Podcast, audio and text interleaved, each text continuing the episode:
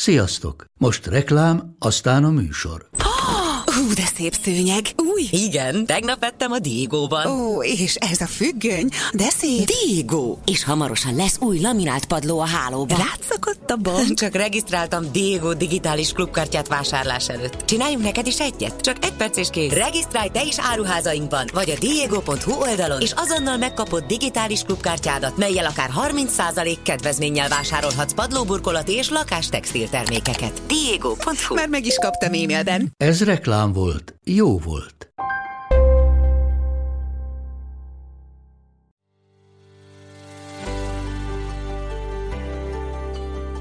Sziasztok! Ez itt a Mesélyanyukám, az Éva magazin minden hétfőn új adással jelentkező podcast műsora, amelyben anyák mesélnek anyáknak anyákat érintő témákról.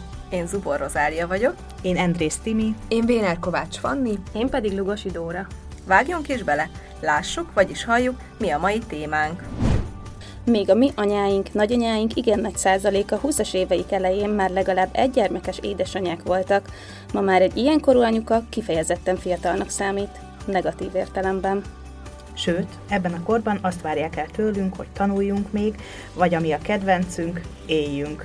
Mintha a gyerek mellett nem lehetne élni, vagy a szülés után egész egyszerűen véget is érne az életünk. Emiatt sokaknál ki is tolódott a gyermekvállalás ideje, átlagosan harminc éves koruk körül vállalják a nők az első gyermeküket, és már nem kizárt, ha valaki akár negyvenöt évesen válik anyává először. Ennek ellenére mégis sokan, sőt, talán újra egyre többen mernek belevágni a gyermekvállalásba fiatalon, mint vendégünk Nyári Dóra is, aki huszonnégy évesen lett várandós. Mindig is arról álmodozott, hogy fiatalon legyen anya? Milyen volt a terhessége? Jobban bírta el húsz évesen a szülést, az éjszakázást, mint az idősebb anyatársai? És milyen egyáltalán ilyen fiatal édesanyának lenni? Erről mesél nekünk ma Nyári Dóra, színésznő, a két és fél éves Zétény anyukája. Az volt a kérdések kilencven százaléka, hogy és terveztétek? Igen. Sőt, volt egy főnököm, aki megkérdezte, hogy és van-e apukája. Oh. Nem értettem a kérdést, vagyis hogy értettem, de Aha. nem akartam érteni, és akkor mondtam, hogy szeplőtelen fogantatás volt. Nincs. Nekem a karrierem is pont olyan ponton volt, hogy semmi. Játszottam a sorozatban, nem történt velem semmi, igazából tudtam, hogy ha most innen kilépek, akkor ugyanúgy folytatódik utána az élet. Szerintem ez a nő mindenkiben ott van, csak más arányban. Tehát legalábbis én magamról elmondhatom, hogy nagyon vágyom egy olyan hétre, amikor senki nem csesztet, amikor, amikor a férjem sincsen otthon, és ha mondjuk most nem lenne Covid, akkor úgy élnék, mint régen, hogy azon gondolkoznék szerdán, hogy melyik barátnőmmel menjek vacsizni, és most itt igyunk koktélt, vagy ott, és mennék forgatni hajnali hatkor. Imádtam azt is. Csak nagyobb százalékban volt bennem az a nő, aki meg, aki meg a, az uncsi, és most uh, idézőjelbe téve uncsi családanya a szeretne lenni, és reggel műzlit készíteni, és stb. Stb. De még titkom, még, még mind, én megélném néha azt, csak in, inkább ezt, ezt élném. Hát szia, Dia, nagyon szépen köszönjük, hogy eljöttél hozzánk. Sziasztok! És az jut eszembe, amikor meglátlak, hogy annyira, annyira, hogyha nem ismernénk, meg nem lennél így ismert, tényleg nem mondanám meg, hogy édesanya vagy. Mert, mert még most is annyira... Szép vagy! Ez annyira jó ide jönni! Igen, nincs ez az anya, a, ez, a, ez az anyai fáradtság az arcodon. Hát igazából, amikor külföldön járunk, akkor, akkor szoktam ezen elgondolkozni. Nem sokat voltunk azóta nyaralni Zéti nélkül, amióta megszületett, de hogy kérdeztem a férjemet, hogy szerinted, ahogy így itt ülünk, mit, mit gondolhatnak rólunk a, a környezetünkben lévők? Még akkor jegygyűrünk sem volt, és, és akkor volt, hogy Olaszországban ott így lehetett kérdezősködni, mert az olaszok jó fejek, hogy, hogy szerintük mi, mi, mik, mik vagyunk, vagy hogy így. És akkor azt mondta az egyik, egyik olasz, hogy szerinte ilyen tizenkilenc év körüli biztos modellek vagyunk, és jöttünk dolgozni, és nagyon jól esett. Még azzal a plusz húsz kilóval is szülés után, hogy szerintem csak jó fej volt egyébként, de hogy amikor így mondom, hogy anyuka vagyok egy csomó helyen, vagy ha itthon is nem ismer valaki, akkor így, így, így, így nem akarják elhinni. És egyébként szerintem ez vicces, ez, ez tök jó. Tehát múltkor a taxiban is kérdezte az úriember, ráadásul maszkba voltam hátul, hogy hova megyek, és mondtam neki, hogy a bölcsibe kéne odaérnünk, és nézett, hogy a tesódért, főleg, hogyha göndör a hajam. Úgyhogy szerintem ez egyébként jó, én ezen, ezen jókat szórakozom, nem is érzem magam úgy egyébként, mint egy anyuka, ami néha rossz is, mert hogy az Zéténynek inkább vagyok sokszor a játszótársa, mint sem az anyja, de azért igyekszem az anyja lenni, csak ez nem mindig sikerül. Egyébként szerintem nem probléma, mi nekünk volt olyan adásunk, amiről arról, amikor arról beszélgettünk, hogy én nekem például nagyon nehéz leülni és játszani vele, és visszamenni gyerekbe, úgyhogy ennek... Hú, de jó, hogy ezt mondod, mert én, én nagyon féltem attól, hogy, hogy nem akartam fiút, ezt tök őszintén vállaltam is, és kilenc hónapig fel kellett dolgoznom, hogy ez van. Amikor megszületett meg most, most már azt érzem, hogy sokkal inkább illik hozzám egy fiú gyerek, ettől függetlenül nagyon szeretnénk egy lányt is, viszont, viszont tök nehéz nekem leülni mellé, és, és játszani, és akkor emiatt meg nem érzem magam jó anyukának sokszor, mert a párom sokkal türelmesebb. Én nem tudok úgy autózni, azt se értem, hogy miről beszél, és már most olyan dolgokat mond, hogy, hogy fogalmam nincsen, és látom, hogy igazából az apja úgy tesz, mintha a gyerek miatt menne be a játékboltba, de rendesen, rendesen rá van állva és az autókra, tehát ő újraélheti a gyerek. gyerekkorát, én meg göcbabát akarok venni.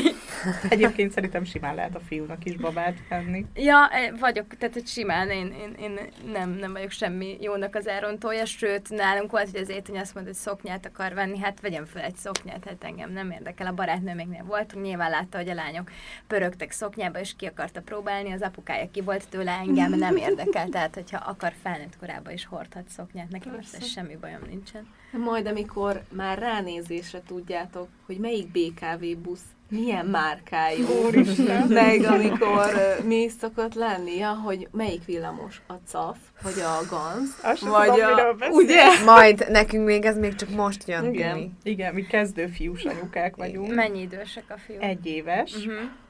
Most, most volt a szülinapja augusztus végén, úgyhogy én még így most kezdem ezt, azt így felfogni, hogy egész nap mennek az autók, pár hete teljesen rákapott, úgyhogy azért mosolyogtam ennyire, amikor mesélted, mert hogy így teljesen, teljes extázisba, hogy egyszerre gurítjuk az autókat, és versenyeznek. Meg igen. A vasút történeti part, tehát oda éves bérletet kell venni, tudjátok, mert... Érdekes, a Thomas a gőzmozdony, meg a vonatok annyira az Zétényt nem, őt a gyorsaság, a sebesség, a motorok, az autók, és innen ebből kifőleg a Verdák összes mm-hmm. része, amiért mondjuk nagyon hálás vagyok, szeretem a Jégvarázs, de valószínűleg negyvenegyére meghallgatni a Legyen Hót, az, az elég durva lehet. Ah, és nem is tudom, miről beszélsz. És az ördög Nóri mondta, hogy ha még egyszer meghallja azt a dalt, akkor lehet, hogy kivágja a tévét az ablakon, vagy valahol olvastam nála. Én a Verdákat bárhányszor meg tudom nézni, és imádom, de azért, azért néha rájövök én is, és ez félelmetes, hogy tudom erről a kis piros autóról, hogy ő adatinati, meg... szóval... Szóval már, már ott, ott, ott ki vagyunk képezve. Durva. Hát igen, én is abszolút tudok kapcsolódni. Nekem van két kisfiam kint, és van még egy kisfiam időben. Wow! Uh-huh. És a Verdák az most lett nálunk is, szerintem egy három hónapja kezdtük el nézni. És hogy én így nézem, hogy, oh, hogy ezt a részt még nem is láttam ötödjére, vagy nem tudom, még nem néztük olyan sokszor, nem néztük meg harmincszor, szóval lehet, hogy akkor már ki leszek, de igen, múltkor mondjuk megnéztük a Jégvarást, és utána énekelte a Martin, három éves a legnagyobb, mm. és utána énekelte ezt a Csak egy icipici hó kell. Na, vár, na igen, te erre... jó, akkor most nyugodjunk meg. Erre rákontrázok, nekem van két öt éves kislányom, meg egy tíz hónapos kisfiam, és a lányok, ők ilyen Jégvarázs mániában vannak, és a második részben van ez a Into the... amit elő szoktam adni itt fantasztikus hangon. Into the Unknown! Azt, amikor a lányok elkezdik még nálam is durvább hangon. Ilyen, na jó, nem, nem mutatom meg. Az elején, ami van? A, amikor, amikor az Elza énekel a... A keresztlányom, ő Jégvarázs fan, és ő szokott nálunk egy ilyen iszonyat frekvencián, a túl az igen, ábrán. Igen, az. Túl az na, ábrán. Azt az szerintem, amúgy nagyon szép dalok vannak szerintem a, két, a második részben, így a, a férjemmel amúgy nagyon szeretjük. Ő, Én adom, hogy közben hallom. Into the unknown. Ja, és ezt képzeld el, kettő kicsi Fanniba. És ilyen iszonyat, és így már jó, akkor most ezt itt fejezzük be. És a Tomi meg a Krisztofnak a dalát szokta énekelni, ami olyan, mint egy ilyen igazi fiúcsapatnak a dala, szóval így meg, tehát, hogy a mi családunk, na mindegy, vándor, vándorcirkusz, azt mindig mondom. De hogy akkor most majd jön a zombi is. Ah, kell még magnézium. Mi egyébként most Toy Story-s időszakban vagyunk, és ott meg már vannak a katonák. És mondtam a férjemnek, hogy na ez az a pont. Még a Verdák, az, az még úgy nálam is, de amikor már katonázunk, a, a, a, abban már nem tudok. Az, az már az a fiús szint, amikor már mondtam, hogy ez, ez már te. Te, te katonázz, meglövöld, ez meg nem tudom. Na szóval egy bizonyos pontig jó visszamenni gyereknek, meg amúgy nem mondom, hogy nem jó megnézni újra a Walt Disney hercegnős mm-hmm. meséket, és hogy van otthon egy rakat barbing, tökre élvezem. De hát azért minden másban, meg szerintem az, hogy fiatal vagy idősebben vállal valaki gyereket, az, az nem tudom, hogy mennyire. Mondjuk itt most, ugye mi ez a rész itt a Diával kezdve a Dóri, én és a Rozi, mi is fiatal lettünk. És a, a Timi is, a Timi is, csak te harminc éves. harminc éves fiatalon. Na, de hogy a, a Timi mondja majd, hogy a harminc, harminc éves. Itt a sarokban. Ebből már nem jövök ki jól. Bocs, Timi. Egyébként én, amikor jártam várandós gondozásra, akkor én voltam szinte a legfiatalabb. Azt akartam egyébként mondani, hogy ez... Igen, abszolút. Most szerintem most ez, ez nem számít idősen anyává válásnak. Az enyém az a, a húsz, sőt huszonhárom voltam azt hiszem, amikor terhes lettem. Igen, na hát ott, ott meg az volt a kérdések kilencven százaléka, hogy és terveztétek? Mm. Igen. Sőt, volt egy főnököm, aki megkérdezte, hogy és van-e apukája. Oh. Nem értettem a kérdést, vagyis, hogy értettem, de Aha. nem akartam érteni, és akkor mondtam, hogy szeplőtelen fogantatás volt, nincs, vagy, vagy mi mit várt. Tehát, hogy ez meg annyira, annyira nagyon fiatal most, szerintem, hogy egy csomóan azt hiszik, hogy becsúszott. Én, én egyébként a mai napig ebben nem gondoltam bele, hogy... hogy... Miután én nem... emeltem ki ezt. Igen, én eddig nem gondoltam abba bele, hogy a harminc az lehet, hogy későn volt, annyira úgy jöttek ki az élethelyzetek, mm. hogy minden egymás után. Hát még orvosilag sem, tehát hogy harminc az még nem is kockázt, vagy igen, nem, tehát nem. Hogy még nem harmincöttől van az, hogy már plusz vizsgálatok. Az elsőt az harminc évesen szültem, a másodikat az harminchárom évesen, jövő hónapban harmincöt éves leszek. Azt hittem, hogy más mondasz. Hogy jövő évben, akkor a következő... Nem, jövő hónapban harmincöt leszek, úgyhogy nem tudom. Én nem, egyébként lehet, hogy azért is, mert nem érzem magam annyinak, amennyi vagyok, vagy hogy ilyen... ilyen van ilyen, hogy nem érzem harmincötnek, szerintem... Oh, szerintem senki nem érzi, vagyis, hogy az esetek többsége van. Nem, szerintem mi már az a generáció vagyunk, akik... A harmincöt régen nem ugyanolyan volt, igen. mint a mostani harmincöt. És a negyven sem olyan szerintem, mint volt. Apám szokta mondani, hogy régen, amikor ő, ő az általános iskolában ő, ült, és nézte az anyukákat, akkor már ott olyan kis megcsinált kontyos hajú nénik ültek, és hogy, és hogy egyik anyukára sem mondták azt, hogy fú, azért az Étinek jó, jó nő az anyja. Tehát, hogy ez, ez ritka igen. volt, hanem ők már anyukák voltak. Igen. És az én nagymamám ugyanúgy nézett ki a húsz éves fotóján, mint ahogy én emlékszem rá hatvan évesen.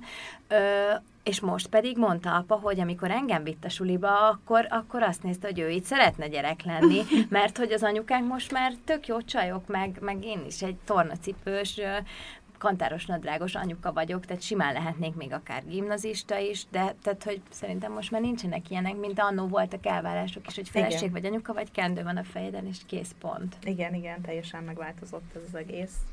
De te egyébként így tudatosan készültél erre, vagy volt benned egy ilyen elképzelés, hogy te így fiatalon szeretnél anyukává válni? Mm, szeretni szerettem volna nagyon, mert nagyon szeretem a gyerekeket, meg, meg gyerekfitness oktatóként végeztem, úgyhogy már fiatalon is, fiatalon most is az vagyok, de hogy, hogy középiskola után is volt bennem egy ilyen indítatás, hogy gyerekekkel foglalkozzak, de igazából attól tettem függővé, hogy kivel vagyok együtt, tehát szerintem... A legtöbb pasimnak nem, nem szültem volna, bocs srácok.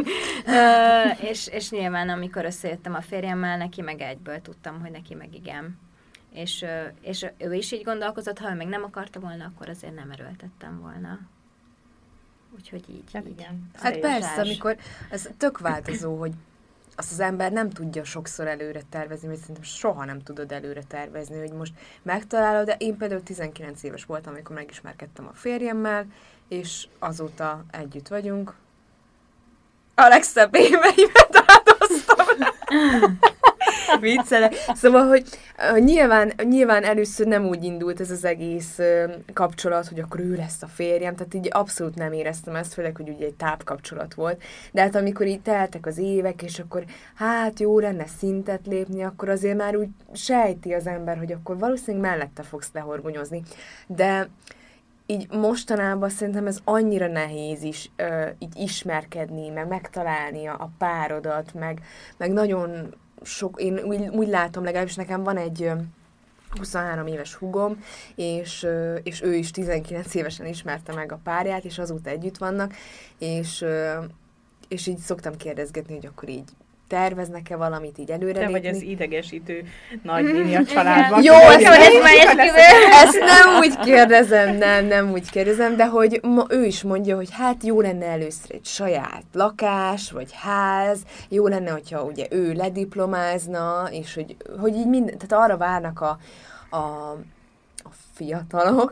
Tökéletes pillanat. Igen, nem, igen, ezt, igen, igen, igen. És emlékszem, hogy amikor bennünk megfogalmazódott, hogy szeretnénk babát, vagy már szeretnénk családot alapítani, ugye fél éve voltunk házasok, házasok is, amúgy mindig azt terveztük, hogy mi nem leszünk az a házas pár, akik rögtön az esküvő után belevágnak, na hát fél évet tudtunk várni.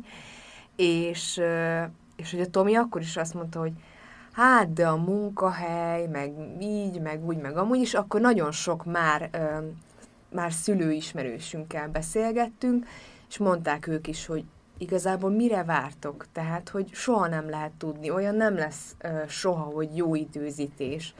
És hát ugye az élet azért ezt eléggé jól beigazolta, mert hogy ugye az ikrek jöttek elsőre. És akkor úgy, akkor ott tényleg minden újra tervezés volt az életünkben, úgyhogy így, így ha azt érzi az ember, hogy amellett vagy, aki, aki az az ember, akivel szeretnél élni, akkor szerintem tényleg nem érdemes várni.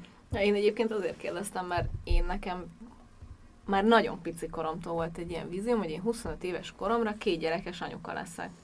És, és amikor így közeledett ez a pillanat, akkor így Úgy, úgy, úgy volt bennem egy ilyen kis feszkó, hogy hát ez nem fog sikerülni, de végül is huszonöt éves koromra terhes lettem, úgyhogy így meg, megelégettem magammal, megverekedtem a vállam.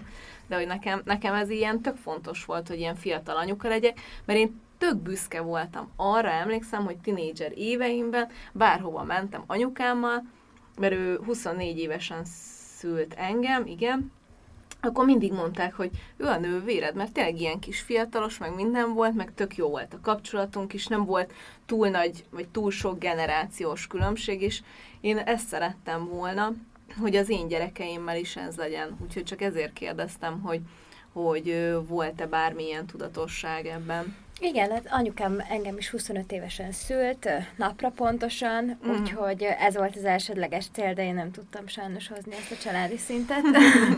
és, és nekünk is ez tök jól jött ki. Apukám és anyukám között is annyi van, mint köztem, és a férjem között, tehát apa is harminc volt, amikor én születtem, ez így működött, tehát tök jó volt minden életszakaszomban, meg tínédzserként. Tehát ilyen szempontból volt benne, de hogyha nem az lett volna mellettem, vagy nem Danival jövök össze, akkor, akkor lehet, hogy nem, és abszolút nem nézek fura, fura szemmel azokra sem, akik meg negyven évesen, hát ha akkor találja meg, és egészen addig meg nem jött a pillanat, vagy, vagy karrier volt, vagy ilyesmi. Nekem a karrierem is pont olyan ponton volt, hogy semmi. Tehát, uh-huh. hogy játszottam a sorozatban, nem történt velem semmi, igazából tudtam, hogy ha most innen kilépek, akkor ugyanúgy folytatódik utána az élet, uh-huh. ha itt maradok, akkor meg, tehát tényleg így totyogtam az iszapba, azt éreztem, hogy, hogy, hogy meg lehetett ezt lépni ilyen szempontból is. És amikor pozitív lett az a bizonyos teszt, azért volt egy kis gyomorgörcs? Nem, hanem nem? Csak nem hittem el, mert valamiért egyébként mindig azt gondoltam, hogy, hogy nekem nem fog könnyen összejönni, nem tudom miért, hogy olyan hihetetlen volt, hogy nekem is ez így sikerülhet, és, és amikor pozitív lett, akkor így néztem, hogy azt a tényleg így kell csinálni, hogy mondják, akkor ez egy következménye van a dolgoknak, és, és örültem, de nem hittem el, fölhívtam a barátnőmet, ráadásul nagyon halmány csík volt, mert nagyon korán csináltam, mert éreztem, hogy most szerintem ez oké, okay. És, és tényleg teljesen, nem is a tizenkettedik hétig így nem is volt ez a kirobbanó öröm bennünk, főleg úgy, hogy a családban meg a barátaink között volt, akinek még az első trimeszterben elment a babája, és, és én ott még nem is vettem készpénznek ezt az egészet. És akkor ezt akartam kérdezni, hogy volt a baráti körben már, vagy ti voltatok az első? A keresztlányom született először uh-huh. kétezer-tizenhétben, uh, Jégvarázs hercegnő, és, uh, és az ő anyukája is huszonnégy volt, azt hiszem, akadt, amikor a Hanka született, igen. Úgyhogy, úgyhogy volt, és ráadásul pont így, hogy a barátom is fiatal volt nagyon. Tök jó. Igen, mert a, ilyenkor annak az elsőnek lenni nehéz, mert akkor mindenki, ó, izé...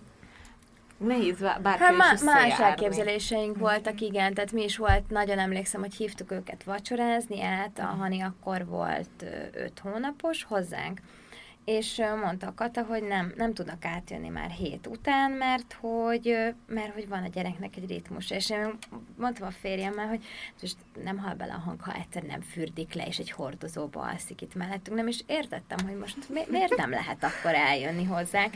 És aztán megszületett az Zéti, már, már úgy kezdett tisztulni a kép, aztán egyszer elvittük úgy étterembe mi is, hogy, hogy nem fürdettük meg, és ott eltologattuk, babakocsiba burult minden mm. a fenébe, és akkor mondtam, hogy na jó, ez az egész ennyit nem ér. Pedig a Hanka még jó baba volt az Étinek, meg tényleg, hogyha ha nem odaraktam a cumisüvegét, ahova ő megszokta, akkor teljesen meghűlt, és, és most is még, tehát, hogy, hogy nagyon kocka, és most, hogy egy hétig nem voltunk otthon karácsonykor, a végére totál bolond volt. Szilveszterkor ő már mondta is, hogy ő már nem akar máshol aludni, ő már az ágyában akar. Azzal szoktam szórakozni, hogy amíg nem vesz észre, megcserélem az autók sorrendjét vissza. Lehet, hogy majd öt év múlva közlik velünk, hogy van egy minimális aspergere, vagy nem tudom. Kényszeres, mint én, és ő vele ezeket nem lehet megcsinálni. Szerintem ez ilyen első gyerek. Az én lányom is ilyen, és volt egyébként egy vendégünk, akinek négy gyereke van, és mondta, hogy az ő lánya is ilyen, úgyhogy lehet, hogy ez ilyen első gyerek, én is első gyerek vagyok. De állítólag azok okosabbak. A brit tudósok megmondták ezt is. Én szendvics gyerek vagyok. Jó, én harmadik is jó, rajta. Úgy, a harmadik az, az a legkisebb, az még jó. Igen. A szendvics gyerek az meg így eltűnik a süllyesztőbe. Most olvastam. Igen. Ők a deviánsok mindig. Mondom, kösz. Most így utólag jó tudni róla, így harminc évesen, hogy miért voltam deviáns, majd anyának mutogattam a könyvbe, hogy látod? Szerintem ezt ő is tudja. Azt, hogy deviáns voltam. Igen. És milyen volt a várandóság?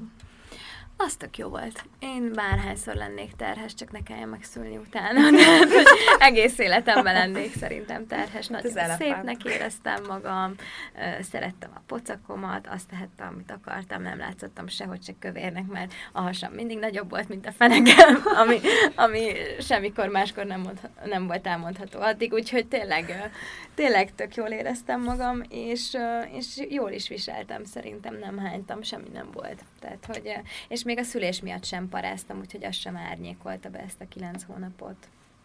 Tehát, hogy, hogy jó volt. Meg szerintem Dani is szeretett uh, várandósnak látni engem.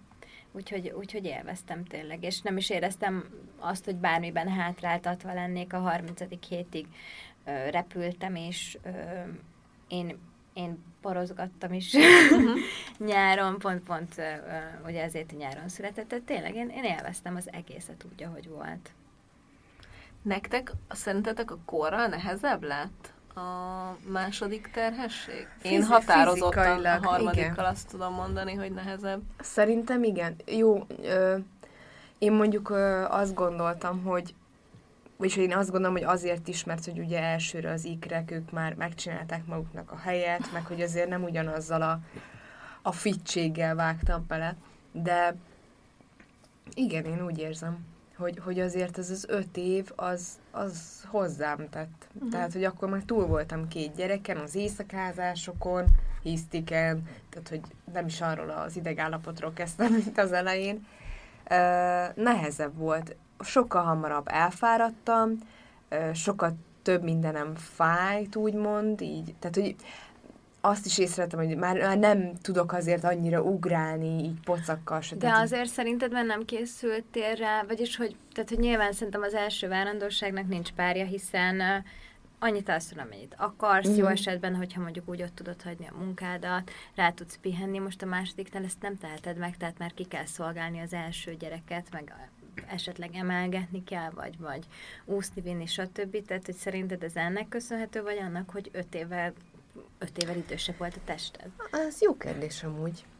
Jó, nyilván, nyilván uh, arra felkészültem, hogy igen, ez nem lesz már ugyanaz, mint amikor a lányokat vártam, mert hogy tényleg az volt, hogy tehát én egészen a végéig ilyen harminc, szerintem még harmincnyolc hetes terhesen is mentem értük az oviba, és, és pont úgy jött ki, hogy a, az ovi akkor költözött át egy sokkal messzebb helyre, de hogy így gyalog mentem értük, és, és hogy emlékszem, hogy úristen, már csak imádkoztam, hogy hazaérjek, és bennem maradjon a zsomból, még hazaérünk, tehát, hogy ne így útközben folyjon el a magzatvíz, vagy valami. Amúgy nem, nem tudom. Nem, erre nem tudok teljesen. Szerintem egyébként ez nem konkrét. A kortól függ. Én, mint így rangidős. Mert hogy, hogy ugye harminc és harminchárom voltam, és így nem volt nehéz, vagy jó, nyilván nem tudom, hogy milyen, mikor mondjuk huszonnégy-huszonöt évesen a tested kihalt egy gyereket, de hogy attól, hogy három év eltelt, és harminchárom éves voltam, én az utolsó nap, mert tudjátok, hogy még a babaszobát csináltam aznap, mikor elfolyt este a magzatvíz, én még létrára másztam föl, meg vittem bölcsibe a gyereket ugyanígy. Én csak azt vettem észre magam, hogy lomhább vagyok, hogy menni akarok mindennek csinálni, mert ugye amikor a zsombort vártam, akkor tényleg a tizenharmadik héten elfújták így a rosszul léteket, és annyira élveztem, hogy nem vagyok rosszul, és így mentem volna, de mint akit így tudjátok, ilyen lassított felvételbe, így megyek, megyek, és akkor mindent sokkal, sokkal tovább tartott valahogy megcsinálni. Én ezt azzal kötöm össze, legalábbis magamnál, hogy kevesebb, nem kevesebb, semmit nem sportolok, és a Martinnál végig sportoltam, szóval nem tudom, harmincnyolcadik héten még súlyokat emeltem, és tök jól éreztem magam. A Zoárnál már hamarabb abba hagytam, de még vele is sportoltam, és most nála meg előtte semmit, és mondtam Áronnak tegnap, hogy csak akkor vállalunk következőt, hogyha én egy évet előtte aktívan sportolok, mert szerintem tök sokat számít az, hogy igen, szóval, hogy... Igen, ez engem is érdekel most, hogy, hogy nagyon más életmódot élek, meg hogy nincsen inzulinrezisztenciám, tehát hogy egy ilyen, ilyen életvitellel, ha belevágok a következő gyerekbe, akkor, akkor az mennyiben lesz más, mert az elsőt is jól bírtam, de azért szerintem, hát nyilván jobb, hogyha mondjuk meg van erősítve a hátad, meg igen, ilyenek. Igen, meg hát alapvetően ugye több energiád van alapvetően, hogyha sportolsz. Szóval, hogy oké, okay, hogy kivesz egy csomót, de egy csomót ad mellé. Á, az mindenképp hogy... jó szerintem. Amit viszont észleltem, de ezt inkább így az, hogy többedik várandóság, hogy azért ott a, a méhtartó izmok, a szalagok, hogy azok azért már ki vannak nyúlva, azok nem úgy tartanak. Igen. Úgyhogy én inkább ezt éreztem magamon, hogy nekem nagyon sokat fájt így a szemérem, csontom, meg így, ahogy így a medencém még jobban tágult. Úgyhogy én ezt inkább ilyen többedik várandóságnak tudom be, mint, mint az életkornak. Amúgy még az jutott az eszembe, hogy Dóri mondja a sportolást, hogy, hogy az is igaz, hogy most rám jött huszonvalahány kiló. Tehát, hogy hatvanhárom kilóról kezdtem most a zsombornál a terhességemet, és nyolcvan-valahány kilósan mentem szülni, mert hogy ugye most nem hánytam ki mindent, mint a lányoknál. Mm. A lányoknál ugye fogytam, és, és ott kb. Semmi nem jött rám, és most meg ugye azért szépen kerekedtem, most így visszanézem a, a kis magképeimet. Jaj, de hogy is tacsos voltam. Aha, kicsit buci arcú voltam, de... Na mindegy, szóval... Jó, az... hát látszott az arcodon, hogy várandós vagy most. Ez... Hát elég erőteljesen, igaz, és szépen fogalmaztál. De hogy jó, nyilván nem ez volt a fontos, amúgy imádtam, hogy, hogy így, így tényleg, ahogy a Dia is mondta, hogy büntetlenül ehettem, kb. Minden nap ettem így hát ebéd azt hiszük, után. Hogy büntetlenül persze utána. Jó, igen, nyilván, hát azért ott volt. De hogy a banános nutellás palacsinta az ilyen mindennapos volt. És ezt azért most már nem engedem meg magamnak, tehát hogy ez csak terhesen csinálja az ember. Egyébként ezt, amit mondatok, azt támasztja alá. Nekem van egy ismerősöm, aki negyvenöt évesen várta a harmadikat, és azt mondta, hogy neki az volt a legjobb, legkönnyebb, legproblémamentesebb terhessége. Hát egyébként lehet, hogy akkor már nincsen olyan para, mint mondjuk egy ilyen hmm. fiatal, izgulós anyukába. De az nem paraság kérdés. Most nem arra gondolok. Én, nekem a Máténál, jó, rosszul voltam az első három hónapban, de nem hánytam, most meg végighánytam. Tehát, hogy tudod, ez nem olyan, amit befolyásolni tudsz, hanem jön vagy sem. Most nyilván ahány terhesség, annyi. Nem erre gondolok, hanem arra gondolok, hogy amikor így, így én tudom magamról, hogy az első várandóságról, hogy ezt így nagyon megéli az ember, és nagyon várandós vagyok mindennel együtt, és, és akkor lehet, és hogy és igen, és lehet, nem. Én kezelem, hogy nem. nem. így voltál? Nem, és pont a kisra, amivel beszélgettem, ő meg nagyon, és akkor ő meg azzal indokolta, hogy azért, mert én fiatal vagyok, ő meg harminchárom volt, amikor Aha.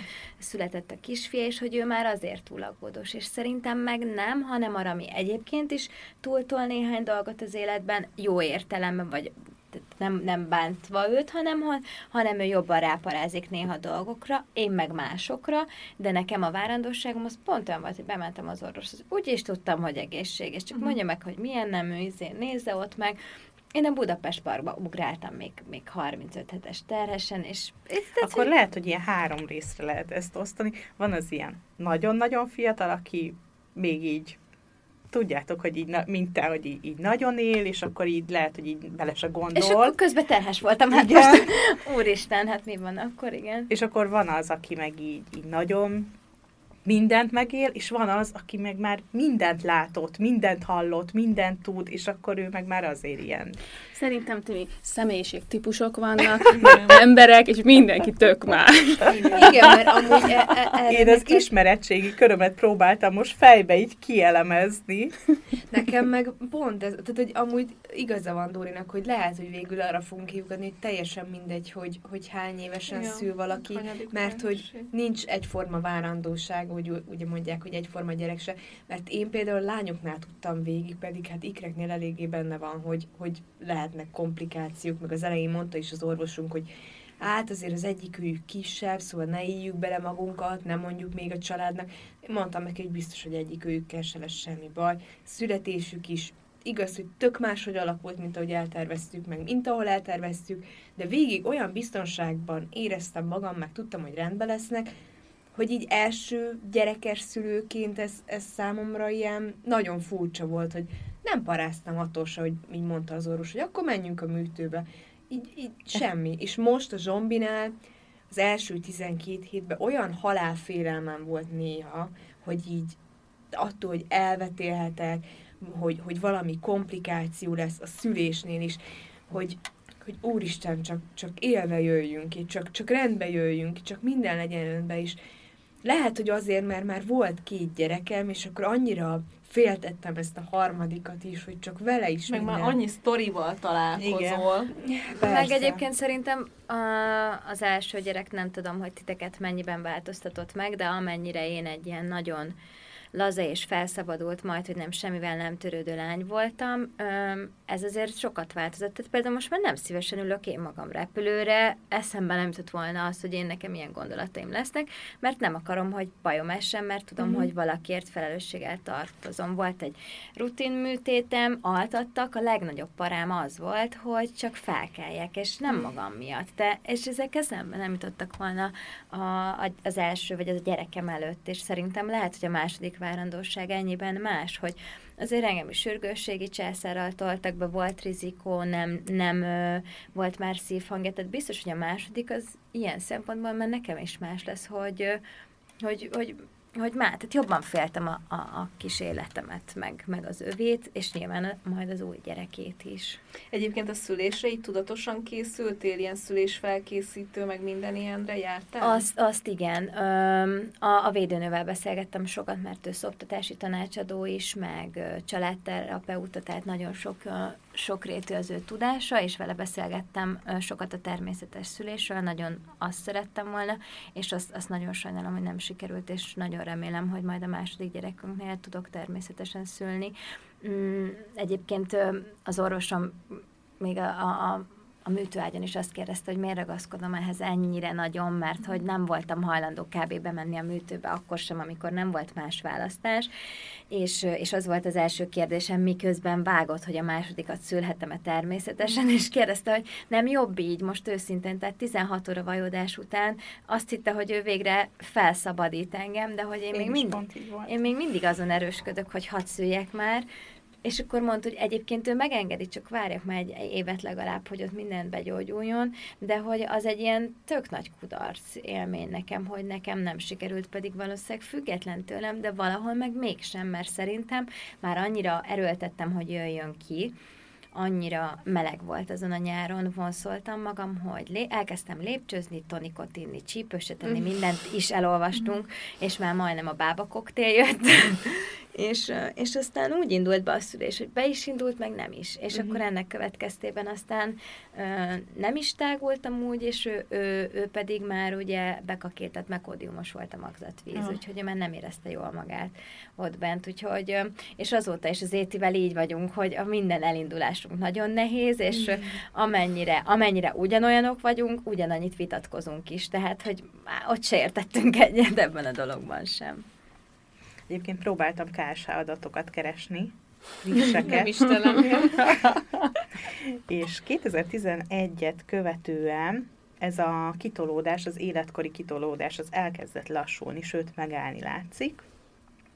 És a nők az első gyereküket Ausztriában huszonnyolc évesen, Csehországban huszonhét, Lengyelországban huszonhat, Magyarországon huszonhét, Németországban huszonkilenc, és Szlovákiában huszonhat évesen hozzák világra. Szóval annyira szerintem nincsen kitolódva. Én azt látom amúgy ö, ismerősi körbe, hogy, hogy egyre, egyre hamarabb vállalnak, tehát fiatalon, és egyre több gyereket. Szóval, hogy most, most rengeteg olyan ismerősünk van, akik most így karácsony tájékán bejelentették, hogy jön a harmadik, meg, meg hogy, hogy, a, tehát, hogy, hogy ilyen nagy családban, és fiatalon. És ugye amúgy ez szerintem jó, mert én például az én türelmemmel nem tudom, hogy, hogy, hogy idősebben, amikor már mondjuk lehet, hogy de erről majd a Timit meg... amikor már hamarabb elfárad az ember. Hát már... a türelemből beszélhetünk. Nyugodtan. Szóval, hogy, hogy, hogy, hogy, hogy vajon nehezebb akkor... Szerintem lehet, hogy az sem korfüggő egyébként. Az se korfüggő. Mert ott van az én anyukám, meg a párom anyukája.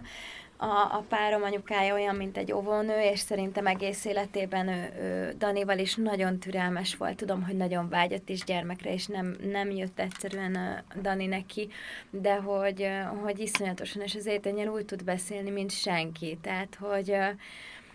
Hogy, Mondjuk hogy, az is más, amikor másnak a gyerekével, meg hát az de is anyukám más. Nem.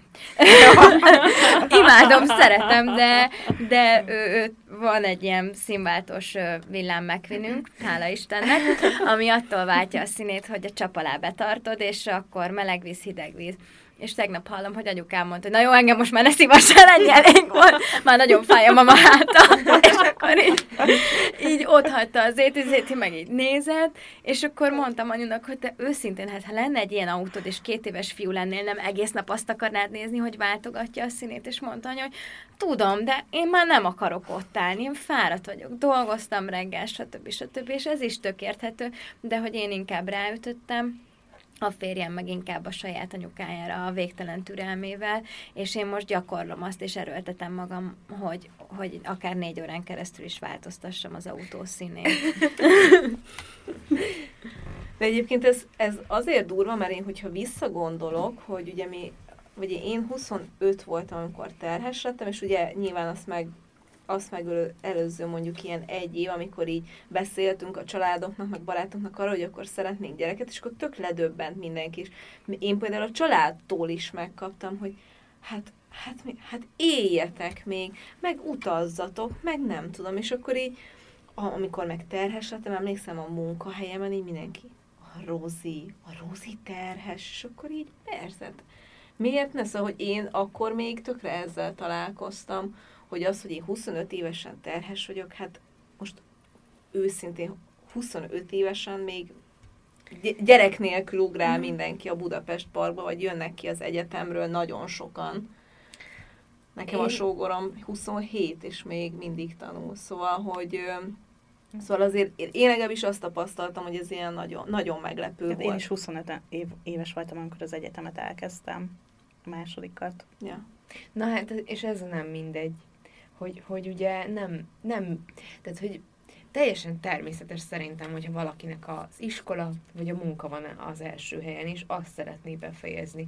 Vagy, vagy tényleg az, hogy akkor, akkor egy olyan lakásba, egy olyan házba szülessen a gyermek, ami az övék. Tehát például a hugomékból kiindulva tudom, hogy ők albérletben nem, nem szeretnék.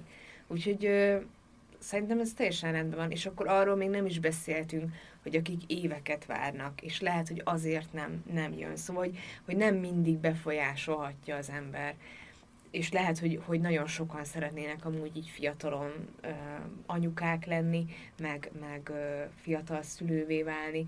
Én amúgy már most, úgy, hogy tényleg... Ö, így a zsombi megérkezett, én lehet, hogy adtam volna még magamnak egy-két évet. Nyilván amúgy nem tudom ezt se teljesen... Mármint a zsombival, nem, vagy nem, a lányokkal? a lányokkal. Mármint az első gyermekünkre, uh-huh. hogy azt mondtam volna, hogy, hogy akkor várjunk még, és legyünk még együtt. Nyilván azt nem én befolyásoltam, hogy ők ketten egyszer érkezzenek, tehát azt már soha nem fogom megtudni, hogy egy gyermekkel is ennyire... Hát stresszes ö, legyen a kisgyermekes időszak, mert, mert tényleg az volt, tehát hogy én ezt nem rejtem soha sehol se véka alá, hogy a lányokkal ö, számomra nagyon nehéz volt ugye az anyaságnak az első hónapjait, éveit is akár megélni, és most pedig annyival, jóval könnyebb, nyilván van tapasztalatom is, de azt is érzem magam, hogy egy kicsit úgy lenyugodtam, és nem az, hogy én most feltétlenül, tehát hogy azt soha nem érzem, hogy a gyerekek mellett nem mehetnék el valahová, mindig megoldjuk, hogy, hogyha el akarok menni, kikapcsolódni.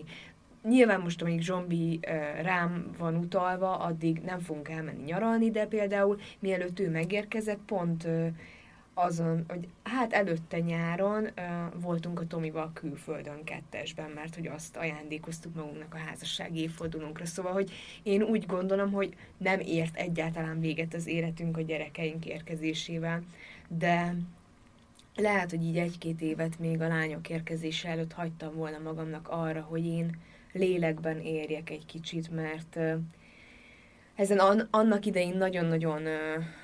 Tehát nagyon rosszul esett, amikor ezt mondták, de hogy egy gyereknek született gyereke. Vagy hmm. gyerekeknek született gyereke. Igen, igen. És hogy, hogy ezt nem, a, nem arra mondom, hogy aki fiatalon szül, az mindenki gyerek, de hogy én lélekben még nagyon gyerek voltam. Én de... szerintem most értem meg az Zétényre, uh-huh. úgyhogy két éves. Tehát, hogy, hogy az abszolút. De ez nem, nem biztos, hogy baj egyébként. Uh-huh. Uh, nyilván akkor fel kell nőni, amikor lesz az embernek egy gyereke, de, de még Dani is gyerek volt uh-huh. uh, lélekben, mert hogy nem, nem kellett addig felelősséget vállalnia senkiért. Igen, igen. Olyan um, kérdésekben döntenek. Szort, hogy... Elszórta a pénzét, ha úgy akarta, ha nem, meg nem. Tehát, hogy így... Um, hogy szerintem ez igaz, és a legjobb barátnőm, amikor én mondtam neki, hogy mi gyereket akarunk, akkor, akkor annyit mondott, pont vezettem hátulőt, hogy na ne! És ő egy ilyen nagyon racionális, nagyon, nagyon tudatosan megtervezi az életét, ami tök jó, mert, mert nagyon jó pozícióban van már a munkahelyen, és nagyon büszkék vagyunk a Zsófira, de hogy ő például, ő ezt egy nagyon rossz ötletnek tartotta, és ő ezt egyből ki is mondta, mert ami a szívén, a száján. Ő, ő, hogyha egy kicsit lehet azt mondani, hogy ő mit képzelt nekem, mert kicsit néha olyan, mintha az anyám is lenne, hogy, hogy ő mondta, hogy de hát még, még nem vettek fel a színművészetére, még csak kétszer próbáltad meg, azt beszéltük, hogy, hogy oda fogsz menni, és hogy ez itt tökre nem úgy van, ahogy ezt mi megbeszéltük meg, ahogy ez tervezve volt. És akkor mondtam neki, hogy jó, de most én ezt még megpróbálom, és ha nem vesznek föl harmadjára sem, akkor én azt elengedem, mert huszonöt évesen meg oda már nem fogok kell lenni. És akkor nem az az én utam, és ő ezen nagyon kiakadt, azt érezte, hogy akkor elengedtem mindent, feladtam a, az álmaimat, és úgy döntöttem, hogy családanya leszek. Közben meg anyukáján látom, hogy, hogy nagyon szeretne már nagymama lenni, és szerintem ő meg pont most azt mondja a Zsófinak, hogy ne várjál már mindig arra, hogy majd még amikor még egy előléptetés, meg amikor ide költöztök, meg hogy a már házatok legyen, meg vidék, mert egyszer csak harminc, harmincöt leszel, és nem akartál harmincöt lenni, amikor az első gyereked megszületik, mert már öt éve kiegyensúlyozott párkapcsolatban él egyébként meg. Tehát ez egy nagyon nehéz, valószínűleg a mi, mi arany középutunk lenne az ideális, ha van ilyen, hogy ideális, nem tudom.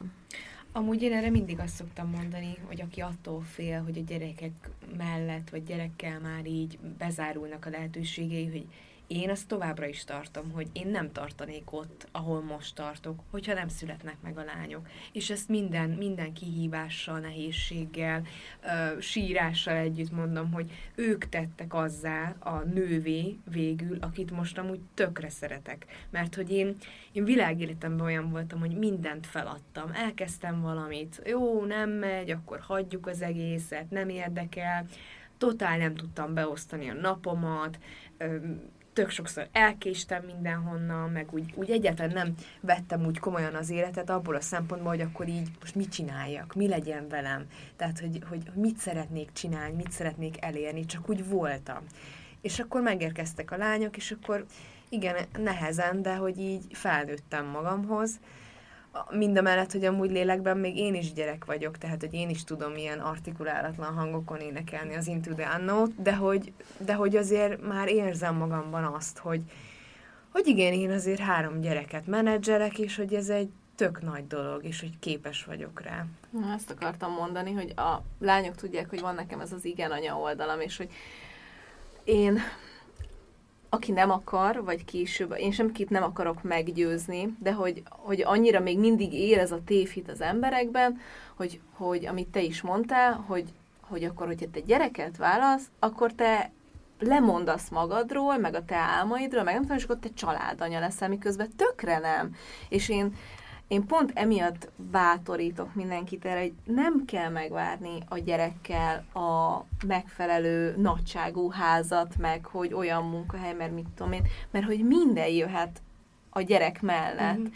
mert hogy, hogy a gyerek, meg az anyaság minden nőből egytől egyig valami olyan pluszt hoz ki, amiről addig nem tudtunk, mert most csak ti nézzetek magatokra, hogy mióta anyukák vagytok, azóta mennyit változott az életetek, és mi, mennyi minden új és más dolgot csináltok, és ö, tesztek hozzá a világhoz, vagy, vagy, vagy, teszt, vagy, vagy egyáltalán a saját életeteken mennyit változtatott ez.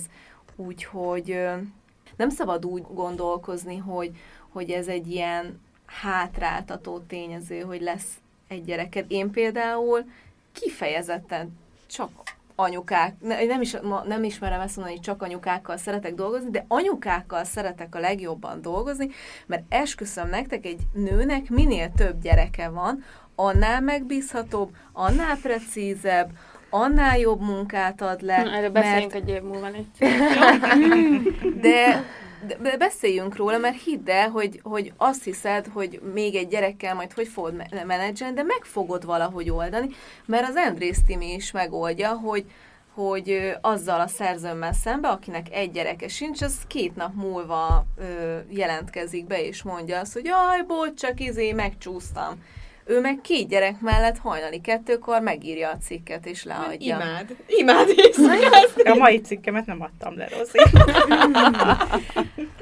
Szóval... De egyébként igen, köszönöm. Mindig nagyon jól esik, amikor így kapom a visszajelzést. De nem, de most nem, nem tehát hogy, de hogy szóval értitek, tényleg valami olyan fantasztikus dolgot hoz elő belőlünk, hogy, hogy, hogy ez egy jó, és nem szabad így. Aj, mindig elmondom, volt egy podcast, amit hallottam, egy magyar podcast, két ö, fiatalabb lány beszélgetett, és akkor azt mondták, hogy, hogy egy gyerek sose jön jókor, és nem lehet ilyet mondani, mert egy gyerek mindig pont jókor jön. Azok a gyerekek pont tudják, hogy mikor kell jönni. Majd kérdezd meg, ha véletlenül nálunk be sikerül a negyedik. Hát én inkább azt mondom, hogy nincs ideális, tehát hogy sosem lesz az az idealizált igen, igen. kép, amikor azt mondod, hogy leülsz, hogy most minden szála az életemnek olyan ponton van, hogy most, most kell, hogy olyan. Én sose lesz. Tehát, hogy vagy a munkádban lesz akkor valami, vagy, vagy éppen építkezel, vagy nem építkezel, igen. vagy kicsi. Nekünk van olyan ismerősünk, akik harminc négyzetméteren neveltek három gyereket. Aztán most kész lett a házuk. Az nem semmi, mondjuk. Nem lehetett hozzájuk vendégségbe sem menni, és most kész lett a gyönyörű házikójuk, és beköltöztek, és tök sokáig éltek így, és működött. Nyilván azért, mert ők kettejük között ez működött. Uh-huh. És szerintem, ha két ember között működik, az el, tehát nem a, a gyerek a kérdés, hanem a pár, akik csinálják. Abszolút. Mert én akárhány főiskolát elvégezhetek, mert támogat benne a férjem, és fordítva is. De ha én ott lennék hagyva, és ő elmenne dolgozni, és hazajönne, és ütni az asztalt, hogy vacsorát kérek, akkor, akkor nem lennék képes valószínűleg elvégezni egy főiskolát, vagy vértizadnék, vagy a végére belehalnék, nem tudom. Tehát, hogy szerintem ez a, ez a része nagyon-nagyon fontos. És még ami eszembe jutott, hogy...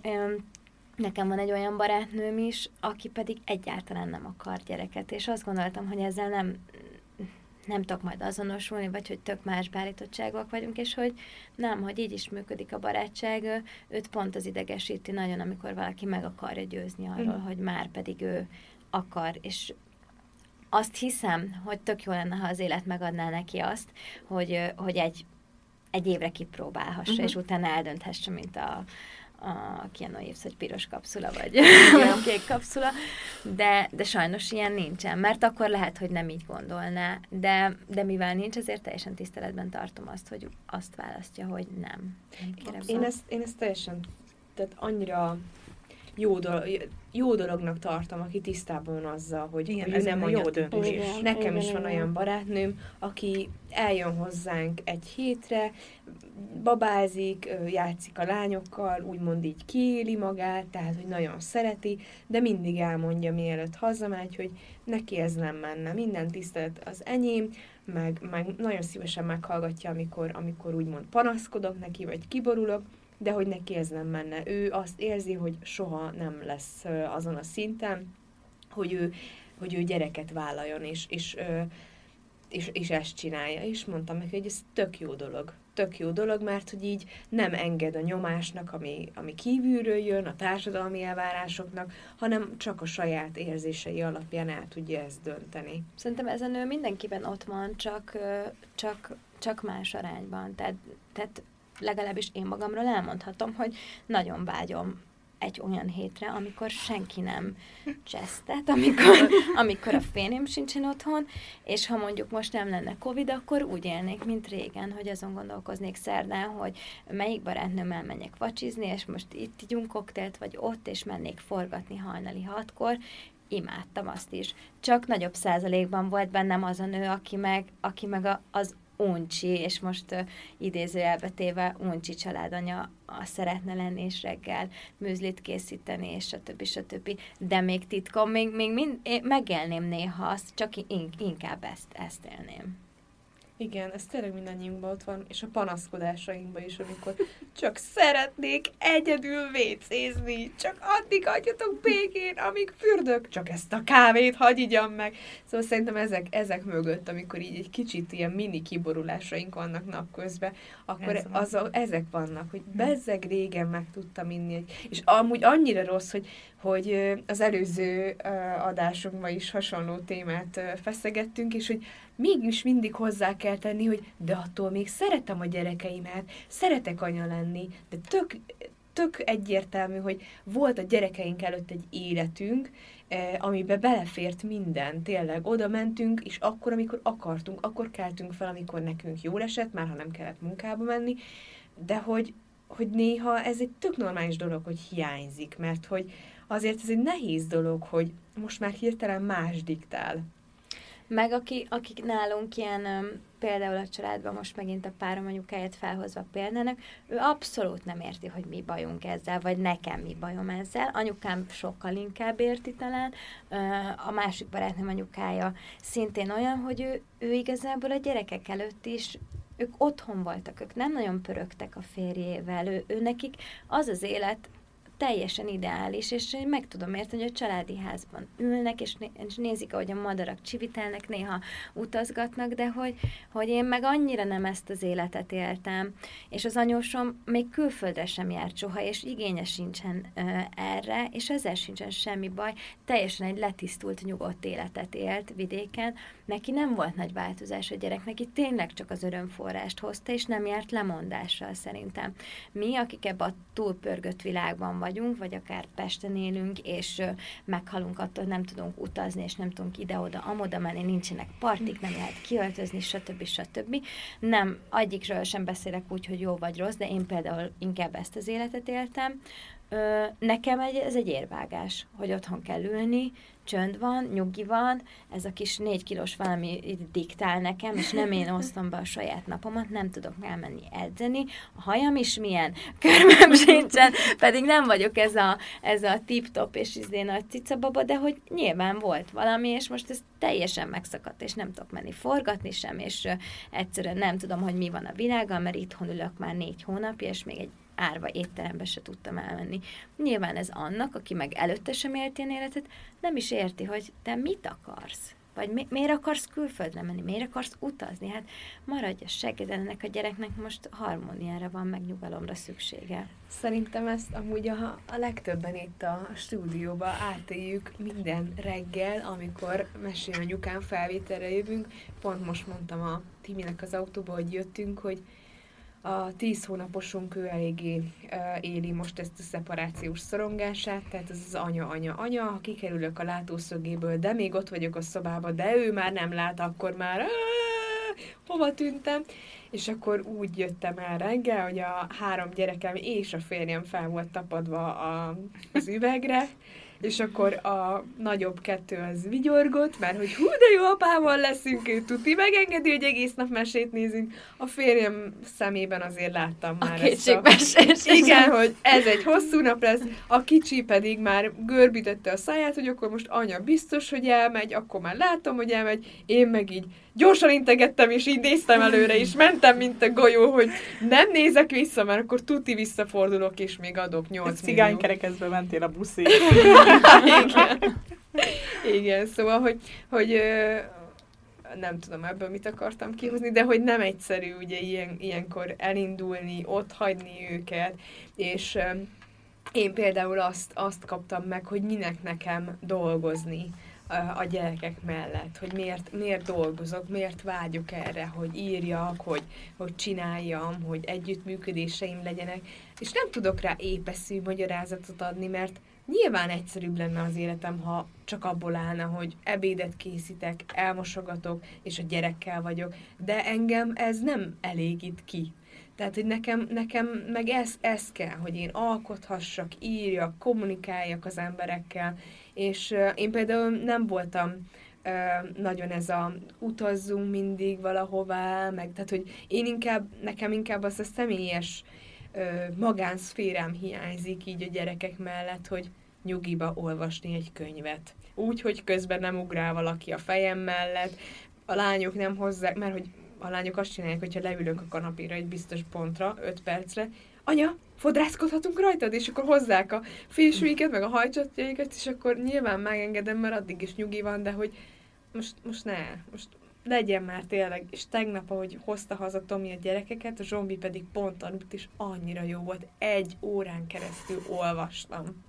És Isten tudja, mikor volt ilyen utoljára, hogy csend volt, nyugi volt, és csak én, mm. és a könyvem.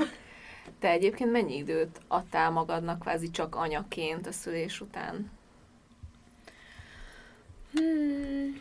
Ilyen lassan folytam vissza az életbe. Szerintem amikor klasszikus értelemben nem volt semmi más, az egy ilyen négy-öt hónap volt azért, és aztán egyszer jöttek szépen lassan a rendezvények, hogy műsort vezettem, hogy fotózásra mentem, és így visszafolytam az életbe, és volt egy nagyon szimpatikus újságíró lány, aki ö, a kórházban már hívott, hogy, hogy szüksége lenne ö, fényképre, és akkor küldtem egy kis talpas képet.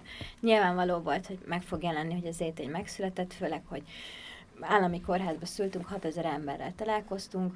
Jó, persze, küldök képet, mm, nincsen szemkontaktus a kamerával, olyat küldjek, és akkor már így császársebből szétnyílt hassal, jó, oké, csinálok olyan, és akkor így a menedzseremnek azt mondta, amit nem is értem, hogy mivel gondolt, hogy majd nem fog ez visszajutni hozzám, hogy értem én, hogy most anyuka, és most egy hetes a gyereke, de attól még az élet nem állt meg. És nagyon szép gondolataim voltak hozzá a mai napig, és, és de az élet akkor szerintem egy picit így igen, megáll, főleg, főleg hogyha ekkora váltás van, és, és az ember nagyon nem így él, és akkor utána fölhívott, és mondtam neki, hogy ne haragudj, most nagyon vulgáris leszek, de hogy konkrétan arra nem tudok elmenni egyedül, és hogy, és hogy nem masszázson ülök, amikor éppen nem veszem föl neked a telefont, mert ő ezt sérelmezte, hogy ez sem történt, hanem azt se tudom, hogy merre van az arra. Tehát fogalmam nincs, hogy milyen rendezvényen vagyok éppen, azt se tudom, hogy hogy kell szoptatni, és akkor most nekem szoptatnom kell, mert egyébként akkor mi van.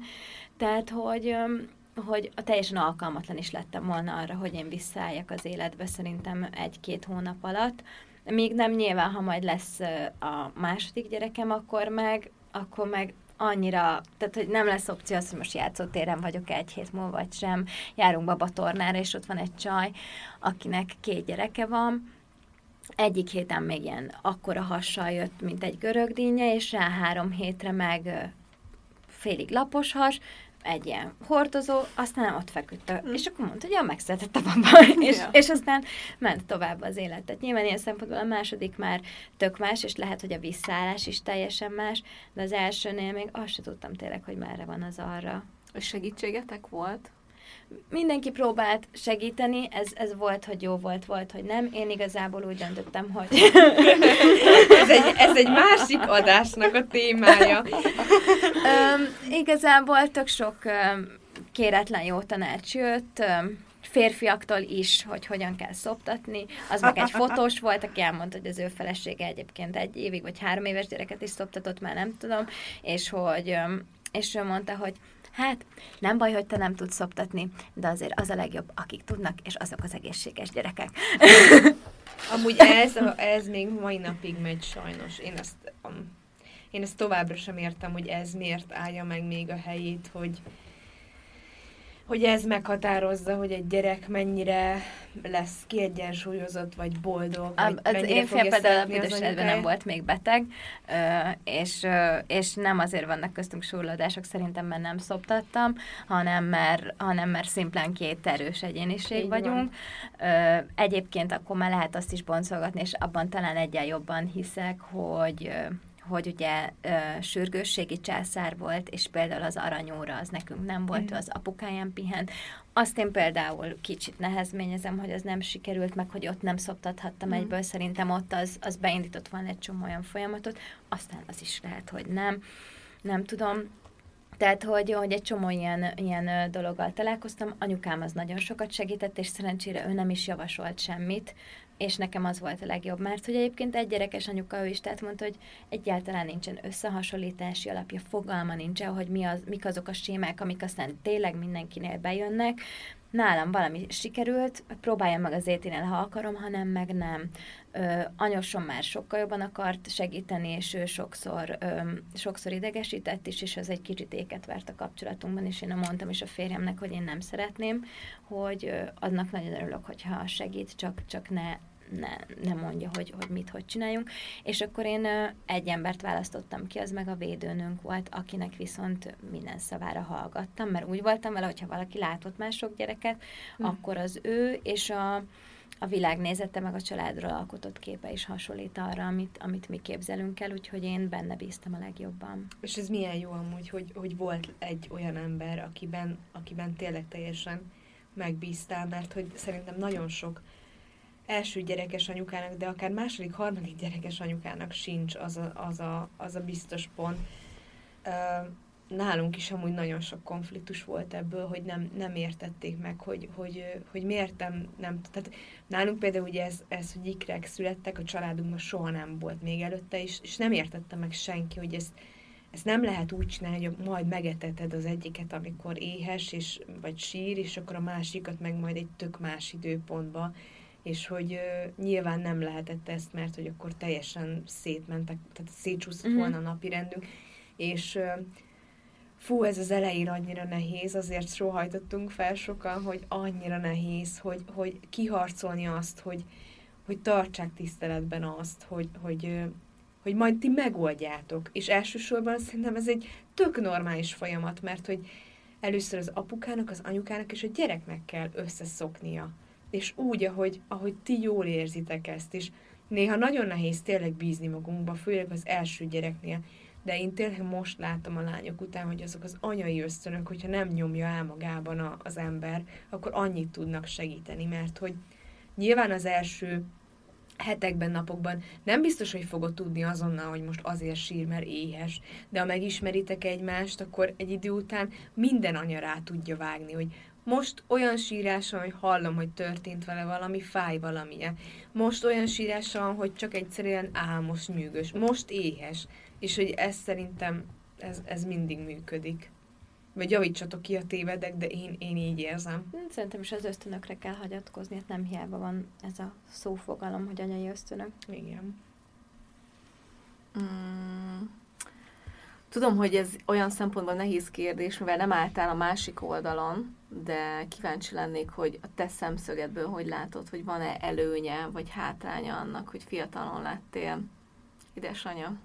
Mm, én elképzeléseim szerint ö, azt gondoltam színésznőként, hogy vagy nagyon korán leszek, vagy nagyon későn. Tehát én azzal a gondolattal is eljátszottam, hogy esetleg ilyen negyven körül. És... Ö, Azt gondolom, hogy több előnye van annak, hogy fiatalon lettem anyuka, viszont, viszont biztos, hogy meg lett volna annak is, hogyha negyvenes koromba vállalok gyereket, lehet, hogy sokkal jobban be van nőve a fejem lágya, aztán lehet, hogy akkor se lett volna, ezt nem lehet tudni, vagy akkor sem lesz. Öm, akkor például több időt vagyok a férjemmel kettesben, mert így igazából egy évet éltünk úgy, hogy nem volt gyerekünk durván, tizenhat őszén jöttünk össze, és tizennyolc nyarán meg már megszületett az Zéti, tehát abból ugye ráadásul kilenc hónap volt a várandóság, tehát keveset töltöttünk mi úgy együtt, mint csak önálló pár, és, és a többi lehet, hogy az, az jót tett volna még, vagy jól esett volna.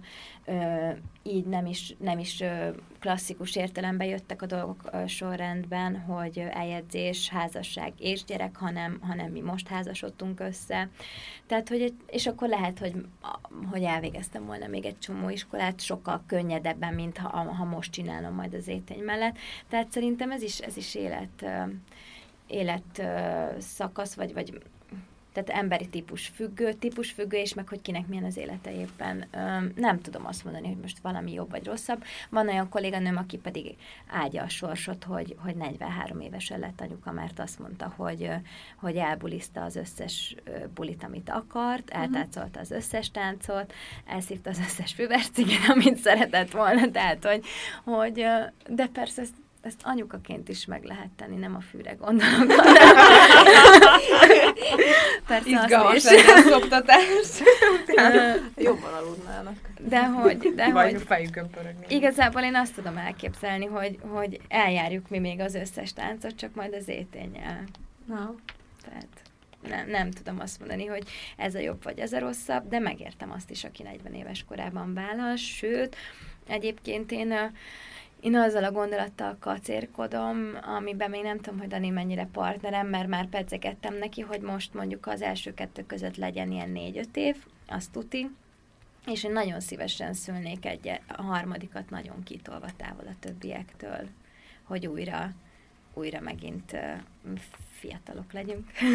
Anyukám így szült, én tizenhárom voltam, a húgom meg tíz éves volt, amikor született a a harmadik gyerek, és ő is lány lett, úgyhogy ő hát tök sokáig így, nem tudom, fitten tartotta magát, de aztán amikor a harmadik lány is tizenhat-tizenhét éves lett, és jött ez a kemény tinikor, az sokkal nehezebben viselte, mint az első kettőnél, pedig azért én se kíméltem. Úgyhogy akkor nem is tudom, hogy hány éves volt, hát akkor már ötven. Uh-huh. Ez közelebb. Jó, uh-huh. Ugye az izgalmas, az a nagy generációs uh-huh. különbség. Nagyon szépen köszönjük, hogy meséltél nekünk. Én is köszönöm, hogy itt láttam. Köszönjük. Szia, szia! Hello, sziasztok! Sziasztok!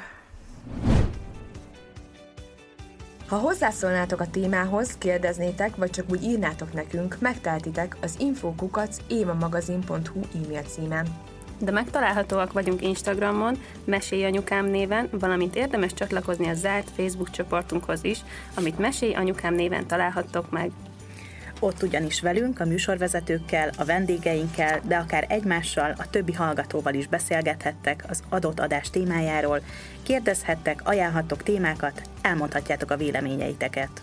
Ha tetszett a mai epizód, kérjük értékeljétek, vagy osszátok meg, meséljétek el másoknak is, hogy minden hétfőn új adással folytatódik a Mesélyanyukám. Sziasztok! Egyébként azt beszéltük, hogy mi, mi, ugye mi is mind anyukák vagyunk, és mi, mi is szerintem aránylag fiatalon. Én harminc évesen szültem. Hát de a mai... Jó, te átlagos vagy. Igen. Jó, te. Te átlagos vagy. Én hozom az arany középutat, ahogy az élet minden területét. Tök jó, hogy nem kellett rákérdeznem a tesóra, mert ezen gondolkoztam, hogy hogy kérdezzek igen. rá a tesóra, hogy nem kérdezek rá a tesóra. Én is ezen gondolkodtam közben. Ja, szerintem, vagyis én ebből nem szoktam problémát csinálni. Ö, neked valamikor indulnod, menned kell, hogy... Nem. Nem? Szuper. Free vagyok. Akkor nyomjuk egészen. Egyig érek rá én, nem gáz, hogy elmegyek. Nem tudom, Tomi mit szólna. A műsor a Béton partnere.